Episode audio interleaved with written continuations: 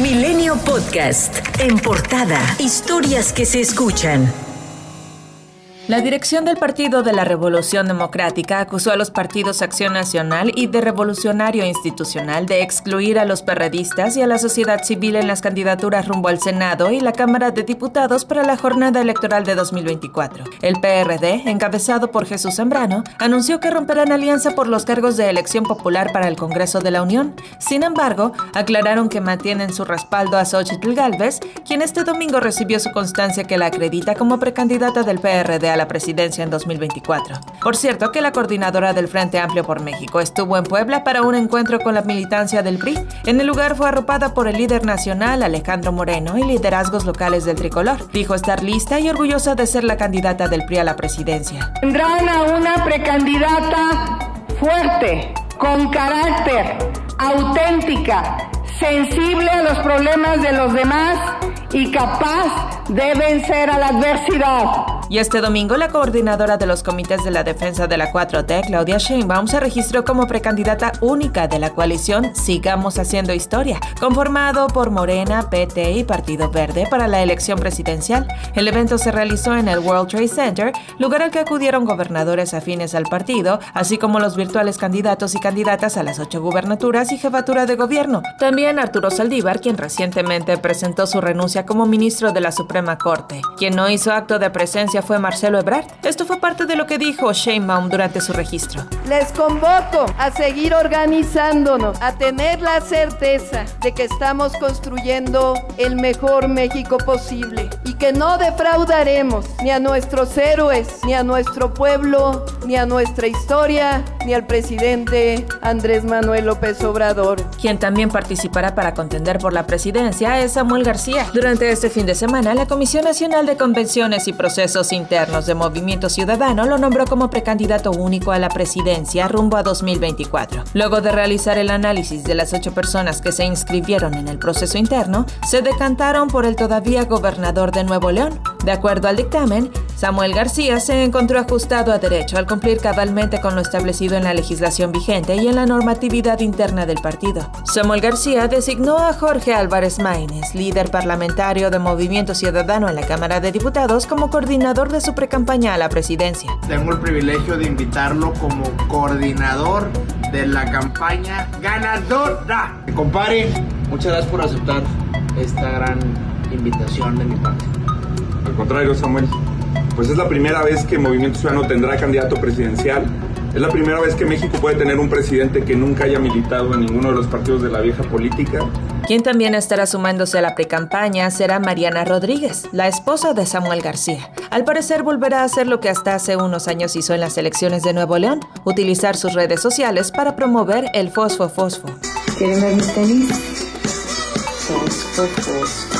Una vez ya puestos los candidatos de los partidos políticos, este lunes inician las precampañas para la presidencia de la República. La coordinadora de los comités de defensa de la Cuarta Transformación, Claudia Sheinbaum, lo hará desde Veracruz, mientras que la coordinadora del Frente Amplio por México, Xochitl Galvez, va a estar en Ciudad Juárez, Chihuahua, y Samuel García de Movimiento Ciudadano lo hará a las afueras del Museo de Historia Mexicana en el centro de Monterrey. Respecto a la candidatura por la jefatura de la Ciudad de México, en el frente opositor hubo una ruptura, luego de que el PRI y el PRD respaldaron a Santiago Taboada, panista y alcalde de Benito Juárez, como candidato único, con lo que quedaron fuera del proceso el perredista Luis Espinosa Cházaro y el priista Adrián Rubalcaba, alcalde de Coajimalpa, quien renunció a su militancia en el partido y acusó a Taboada de tener vínculos con la delincuencia y ser uno de los principales operadores del llamado cártel inmobiliario. Impulsarán a alguien que tiene vínculos con el crimen, que tiene imputaciones y que lamentablemente hoy en día sabemos que ya aquellos que han sido detenidos han reconocido su culpabilidad de la construcción de inmuebles irregulares.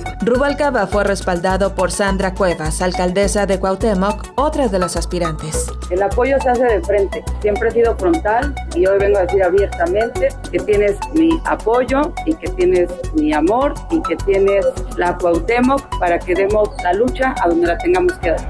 La coordinadora nacional del Frente Amplio afirmó que los dirigentes nacionales le garantizaron que Santiago Tabuada es el perfil más competitivo para ganar la jefatura de gobierno de la capital. Aclaró que ella no tuvo que ver con la decisión de Adrián Rubalcaba de renunciar a sus aspiraciones. El coordinador del PRI en la Cámara de Diputados, Rubén Moreira, presentará una iniciativa para regular las encuestas en materia electoral y evitar que empresas patito intenten incidir en la opinión pública, generando falsas percepciones sobre los candidatos. Luisa María Alcalde, secretaria de Gobernación, aseguró que poco a poco se restablece la vida cotidiana en las calles de Acapulco. Compartió imágenes de un recorrido que realizó por el puerto y señaló que cada día se ven más comercios abiertos y se avanza en la limpieza de las calles, gracias al trabajo en conjunto de los tres niveles de gobierno. Además, dio a conocer que las clases en el puerto y en Coyuca de Benítez reiniciarán este martes de manera gradual, solo en aquellas escuelas donde la infraestructura no represente un riesgo para los estudiantes.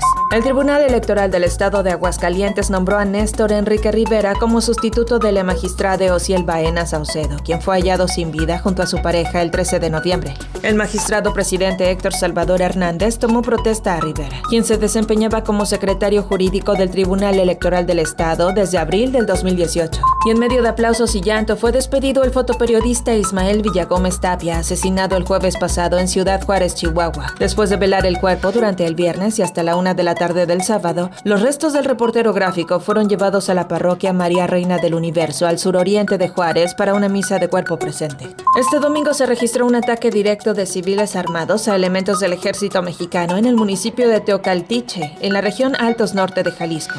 El coordinador estratégico de seguridad en el estado, Ricardo Sánchez Berubén, dijo que además de este enfrentamiento se realizó un bloqueo, pues un tráiler fue atravesado e incendiado en la carretera 25 a la altura de Nochistlán. Hasta ahora no se ha informado sobre personas lesionadas, fallecidas o detenidas. El expresidente de los Estados Unidos, Donald Trump, regresó a la frontera con México para servir comida a miembros de la patrulla fronteriza durante el Día de Acción de Gracias y promover su agenda migratoria, la cual prometió sería mucho más expansiva que las políticas que aplicó durante su mandato entre 2017 y 2021.